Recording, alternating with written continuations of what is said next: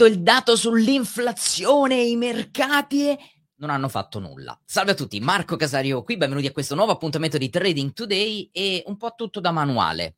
Eh, ragazzi, è tanto tempo che ce lo stiamo dicendo. L'inflazione non ha più gli occhi puntati, non c'è più il radar puntato sul dato dell'inflazione perché il mercato sta già scontando una disinflazione.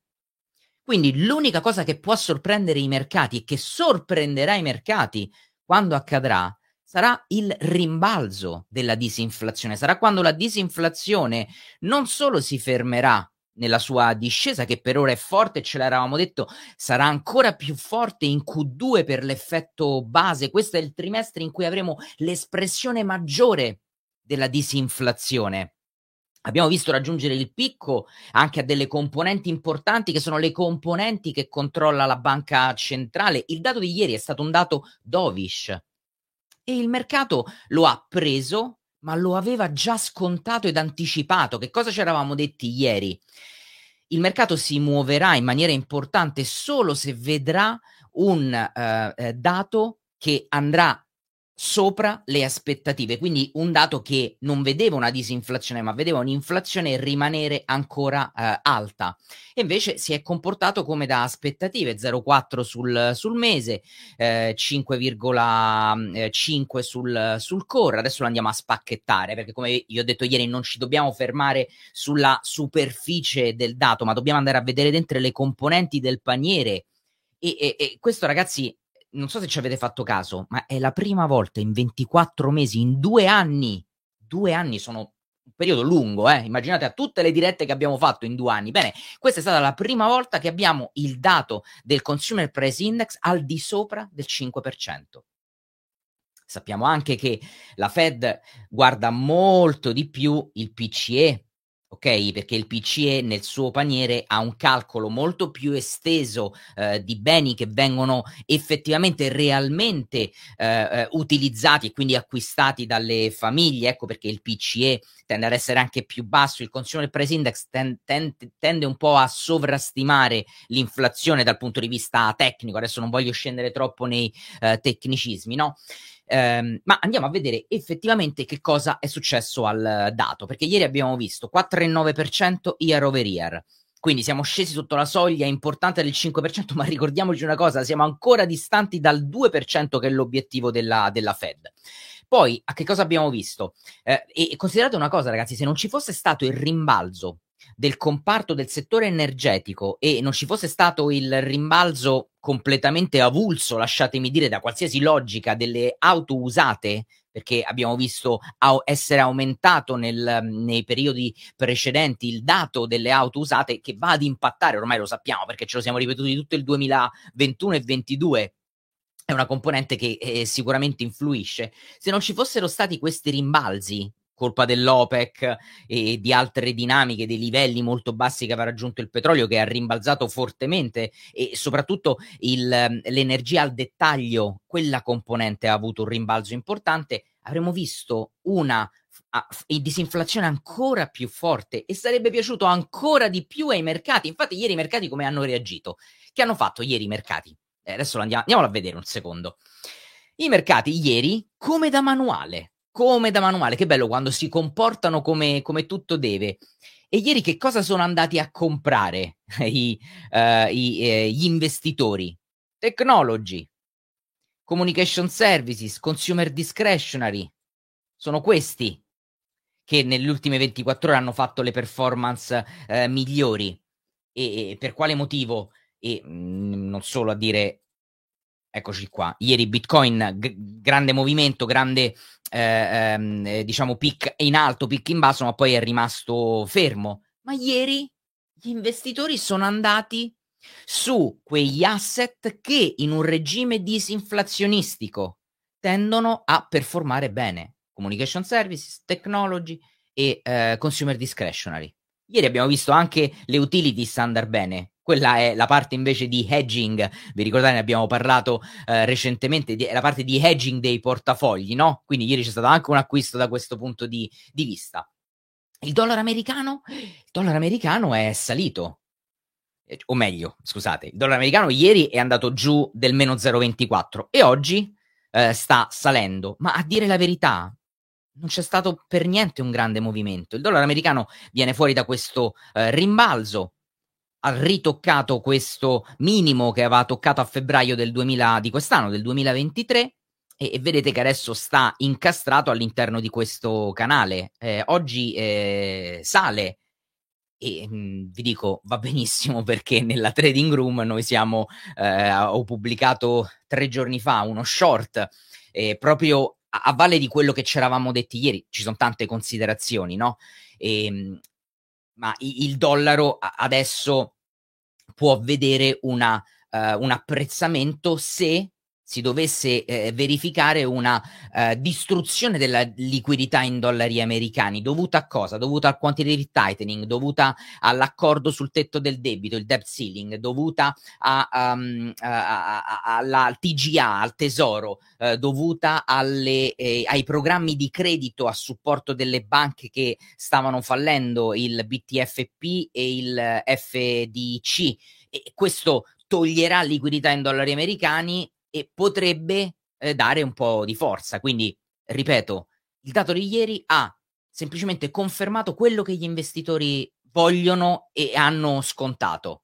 Ecco perché abbiamo visto eh, questi movimenti e, e, ieri abbiamo visto anche scendere un uh, gold, uh, perdere uno 0,28 che oggi comunque ha recuperato. Eh, ragazzi, non ci sono stati grandi sconvolgimenti perché non ci dovevano essere, ma ci sono state invece interessanti osservazioni sui dati e voglio cominciare a farvi vedere, eh, guardate, voglio farvi vedere la presentazione eh, di aprile eh, che ancora sto preparando, non l'ho ancora registrata per il Macroverse, quindi per tutti gli iscritti, ma voglio andarmi a rubare due grafici per farveli vedere. Eccoli qua, perché ho già aggiornato il Consumer Price Index nella sua componente degli shelter, gli alloggi. Perché? Perché finalmente, finalmente, ragazzi, abbiamo visto. Guardate, guardate che lì, questa è una linea retta. È una linea retta. Qui dal 2020, fine 2020, fino a, al dato precedente, e abbiamo visto questa componente salire ed era quella, è, è, stata quella più appiccicosa. Quindi adesso la domanda interessante e che si starà facendo anche la Fed è: abbiamo raggiunto il picco? 8,1%. L'inflazione year over year uscita a maggio, ma questa è l'inflazione di aprile, eh, ragazzi. E questo è il primo passaggio importante che eh, dal dato di ieri eh, abbiamo appreso. Il secondo è questo, cioè questa, ragazzi, è l'inflazione preferita dalla Fed, cioè la, è il paniere del Consumer Price Index Core di fondo, come in italiano si traduce, servizi senza tenere in considerazione gli alloggi. Ok? E anche questa componente, vedete, ha raggiunto il picco e adesso sta continuando a scendere. Sta continuando a scendere, ma è ancora alta, è eh? 5,1%. Eccola qui. È per questo che, anche se questi sono dati che confermano la scommessa, la grande scommessa che stanno, fanno, stanno facendo i mercati finanziari, comunque rimane alta. Comunque rimane ancora a, a supporto di quello che le banche centrali ci stanno dicendo in America e in Europa. C'è ancora lavoro da fare non vogliamo, non possiamo rischiare di tagliare troppo presto per fare quello che in americano si chiama un backfire per vedere rischizzarci in faccia l'inflazione. Perché è un pericolo, è un pericolo che è accaduto nel passato e che non vogliono far accadere. Ma di nuovo, positive queste due eh, componenti e um, eh, abbiamo anche visto il CPO, eh, il, o meglio, sono andato anche a guardare il CP Core Servizi um, che lato mese, questo è il lato annuale 5.1, lato mese ha fatto lo 0,27 mese su mese, e si tratta anche in questo caso di un rallentamento. Invece il CP core, quindi il CP di fondo, eh, ha visto, eh, si è stampato al 5,5%, quindi anche questo è come le eh, aspettative.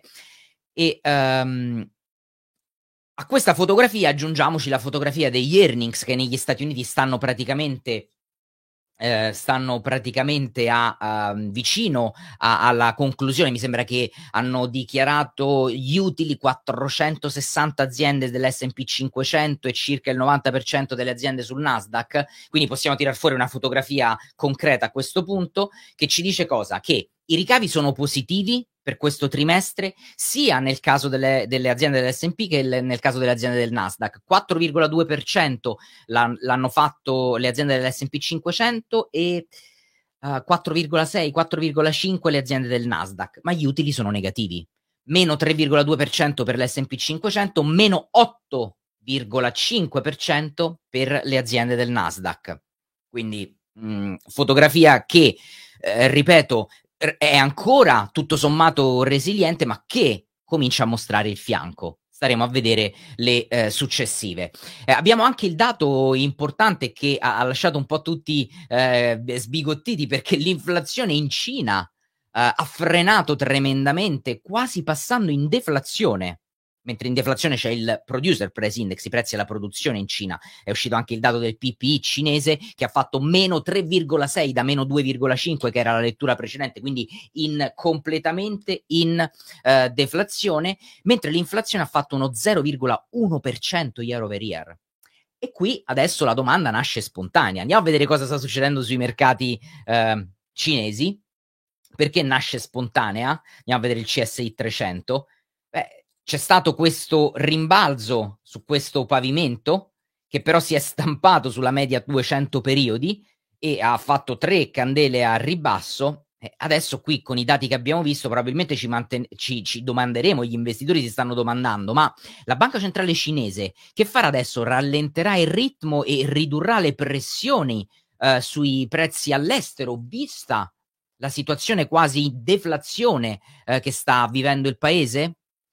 E quindi sarà interessante vederlo perché questo potrebbe dare un'ulteriore uh, forza a, a, a, ad un momento che eh, sicuramente adesso è di debolezza della, della, price action. Qui in Cina, ragazzi, è successo, ce lo siamo detti tante volte, no? È successo proprio il classico qui, prima gamba, ritracciamento, seconda gamba, e qui è successo il buy the rumors, sell the news, ovvero gli investitori hanno acquistato in anticipo scontando il fatto che eravamo vicini all'abbandono per la politica cinese della eh, zero covid, così è avvenuto a dicembre, e poi prese di profitto. Infatti poi vedete che dopo questo massimo i prezzi sono scesi e, e adesso non, non, sono risaliti perché eh, gli investitori vogliono vederci più chiaro, vogliono vedere come si muoverà la banca centrale cinese, vogliono vedere come um, uh, i dati uh, usciranno fuori uh, per la Cina e per ora i dati sono effettivamente positivi, anche se non si è visto un riscontro sull'innalzamento della domanda di alcune materie prime che tenden- tendenzialmente se la Cina entra in una fase di espansione economica tendono ad essere più richieste e quindi alzarsi di prezzo. A che cosa mi riferisco? per esempio alla um, rame che anzi eh, con la candela di oggi, guardate qua, ci sta facendo un eh, sta continuando la sua traiettoria ribassista, vedete era passato qualche giorno fa sotto la media 200 periodi, adesso lasciatemi dire, fatemi allungare questa questo rettangolo di attenzione. Entra in un'area eh, importante, ma il rame, eh, quello che eh, denuncia è sicuramente una domanda che non si è alzata. Petrolio sì, il petrolio ha, avuto questo rimbalzo, ma il petrolio viene fuori da un momento di fortissima, come, come, deve, come è giusto che sia, eh? È giusto che sia perché la domanda aggregata si è abbassata. E sì, l'OPEC ci ha provato a metterci lo zampino annunciando a sorpresa un taglio.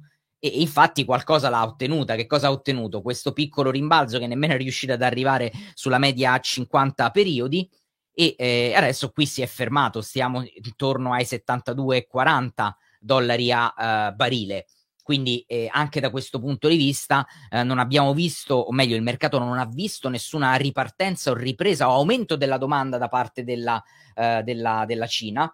E, um, e quindi eh, sarà interessante andare a uh, monitorare i, um, i, successivi, uh, i, successivi, dati, anche perché facciamo l'Europa, anche così chiudiamo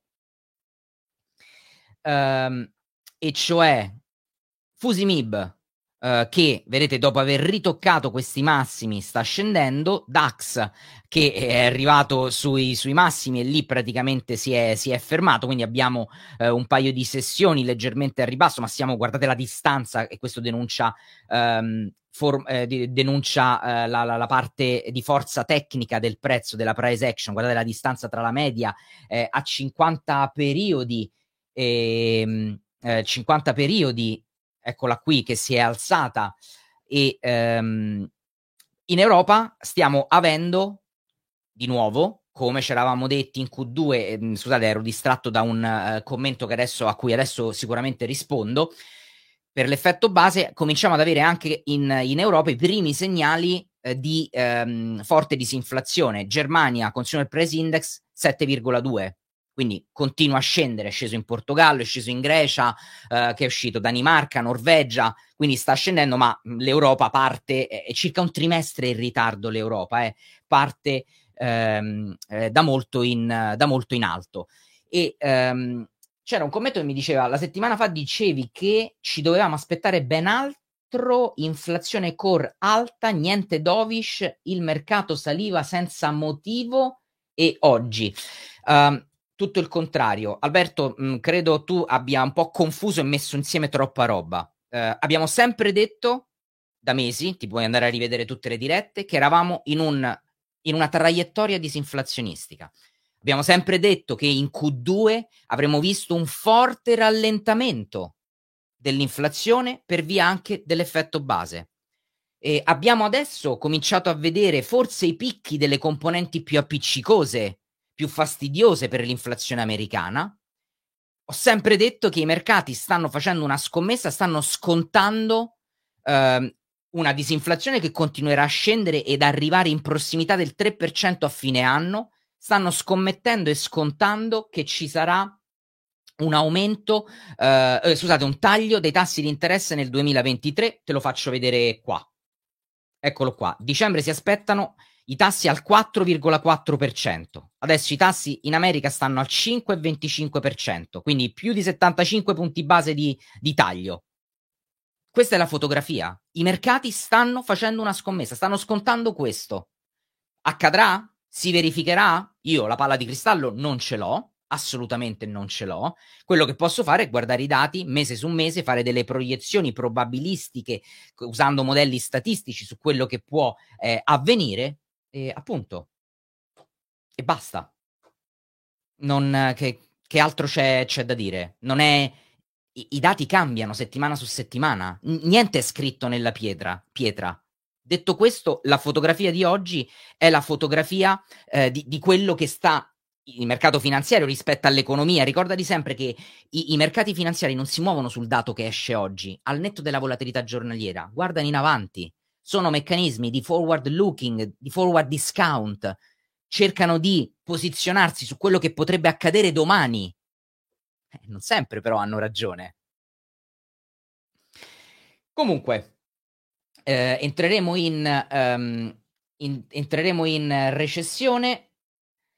Um, entreremo in recessione, entreremo uh, in recessione tecnica, le probabilità ci sono questa, per quest'estate tra Q3 e Q4 del 2023. Vedremo come eh, avrà bisogno. Del resto sul tavolo ci sono così tante cose ragazzi. C'è il debt ceiling c'è il tetto del debito c'è la, la crisi di eh, liquidità che potrebbe diventare se si estende una crisi di solvibilità delle banche regionali. Quindi questo è proprio un momento in cui si viaggia a vista eh, in cui è il processo ancora di più a, a guidarci e ognuno ha il proprio, ognuno ha le, ha le, proprie strategie. Il mio processo mi dice dove andare a mettere il, la mia attenzione perché ho vantaggi statistici maggiori.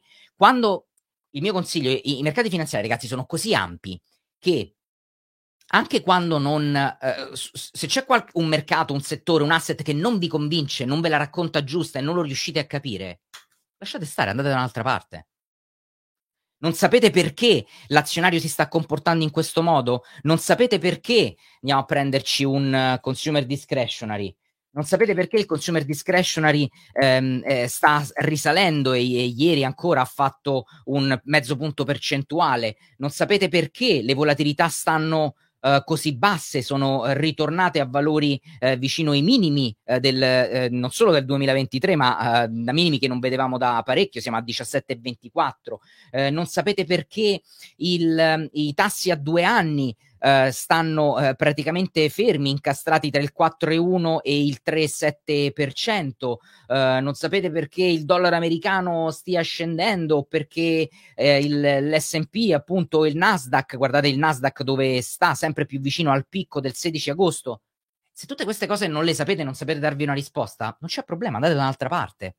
Andate a cercare le opportunità dove la situazione, gli scenari, i grafici, la parte fondamentale macro vi sembra più chiara. Ci sono così tante cose che potete fare. Ci sono le materie prime, c'è il mondo obbligazionario, c'è il mondo del Forex. E, e, e a proposito di, di, di, Forex, ve ne parlavo prima, no? andiamo qui a vedere. Sul Forex, per esempio, um, facciamo caricare, eccolo qua abbiamo questo indicatore che ci dice forza e debolezza delle valute, ti dice giornalmente le valute più forti e più deboli. Eh, è gratuito, c'è anche la versione a pagamento, si chiama Valuta Vision, ma è completamente gratuito. Eccolo qui, N- dollaro neozelandese è la valuta più forte con l'euro che è la valuta più debole sul giornaliero di oggi. E, um, e vedete qua poi fa anche un'analisi time frame, quindi non so, il, il, lo yen, valuta più forte rispetto all'euro. Andiamo a vedere che sta facendo per esempio euro-yen. Che cosa mi aspetto? Esattamente questo. Mi aspetto una uh, discesa. Qui mi ero messo un appunto che dovevo dire una cosa a un mio amico e gliela devo dire adesso perché gliel'avevo uh, chiesta quando eh, c'era questo, uh, questa discesa. Stavamo aspettando questa discesa per un tasso di cambio. E infatti, che cosa c'è stato qui? Impulso rialzista, ritracciamento. Esattamente come questa, eh, questo schema mi sta dicendo, non solo mi fa anche una, eh, una analisi multi-time frame e mi dice quali sono i time frame che mi danno il vantaggio statistico maggiore. Quali sono qui?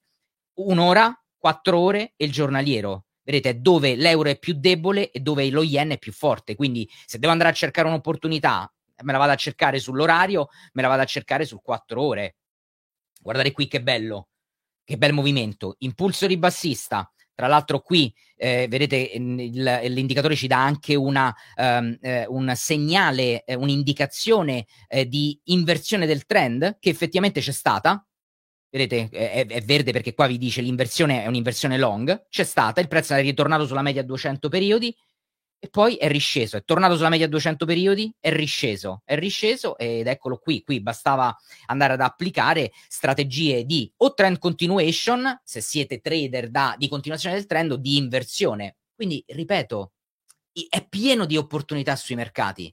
Se qualcosa non, non, non vi è chiaro, girate pagina, è inutile è, inutile stare lì a guardare i grafici, fissarli devo, e, si, e, sperare che si devono comportare come voi vogliate o come la, la, la, i dati macroeconomici ci dicono. No, questi sono, sono binari, sono guide.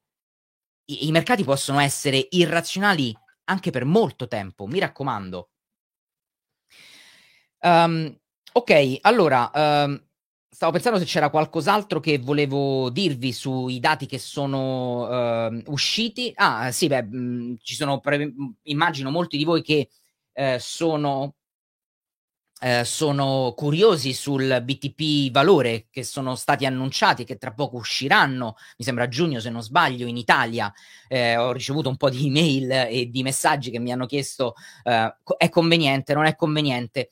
Allora, ragazzi, eh, dovete pensare alla situazione in cui ci troviamo. Questi eh, BTP hanno scadenza 4 anni, se non ricordo male, con una cedola che è interessante, semestrale innanzitutto, quindi interessante, ma che può, può, non sono ancora state eh, date le, eh, i dettagli, aumentare con il tempo. Allora, immaginate dove siamo adesso e dove le politiche monetarie potranno essere tra due o tre anni rispetto alla traiettoria macroeconomica che stiamo vivendo, no? Eh, se non siamo vicini ai picchi dei rendimenti obbligazionari, potremmo eh, esserci vicino, se questo non è il picco. Che cosa vuol dire? Andiamo a vedere il, um, il decennale italiano. Allora, il decennale italiano, vedete, eh, innanzitutto questi sono i rendimenti, eh, stanno continuando a scendere. Quindi 4,350 erano qui a, aprile, poi abbiamo toccato quest'altro punto eh, a eh, 4,3 circa, un pochino più sotto 4,290. I ehm, maggio, metà maggio, stanno continuando a scendere, sono in una traiettoria eh, eh, discendente. Considerate che quando scendono i rendimenti, che cosa vuol dire? Che sta aumentando il valore base dell'obbligazione, stanno comprando obbligazioni.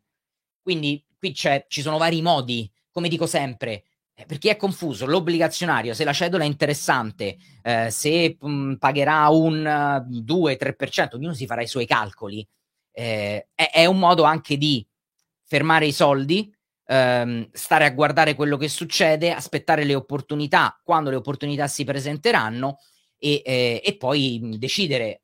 Potrebbe essere interessante anche un altro tipo di, secondo me, di azione su questo BTP, prenderlo e ovviamente non è un consiglio finanziario, tra l'altro io non lo farò, però mi viene in mente ragionando su come si muoverà la politica eh, monetaria e come si muoverà la macroeconomia nei prossimi anni, prenderlo e venderlo prima della scadenza, due anni dalla scadenza, tre, a un anno dalla scadenza, perché quello che potrebbe succedere è proprio quello che vi ho detto, cioè i rendimenti scenderanno parecchio a un certo punto e quindi salirà il valore e, e, e lì eh, si può generare una plusvalenza interessante, sulla quale poi ovviamente dovete in Italia pagarci le tasse, eh? però così volevo, um, eh, volevo commentarlo qui con voi. Bene ragazzi, direi che per la diretta di oggi è tutto, noi ci vediamo uh, domani e io vi ringrazio per l'attenzione, buon trading a tutti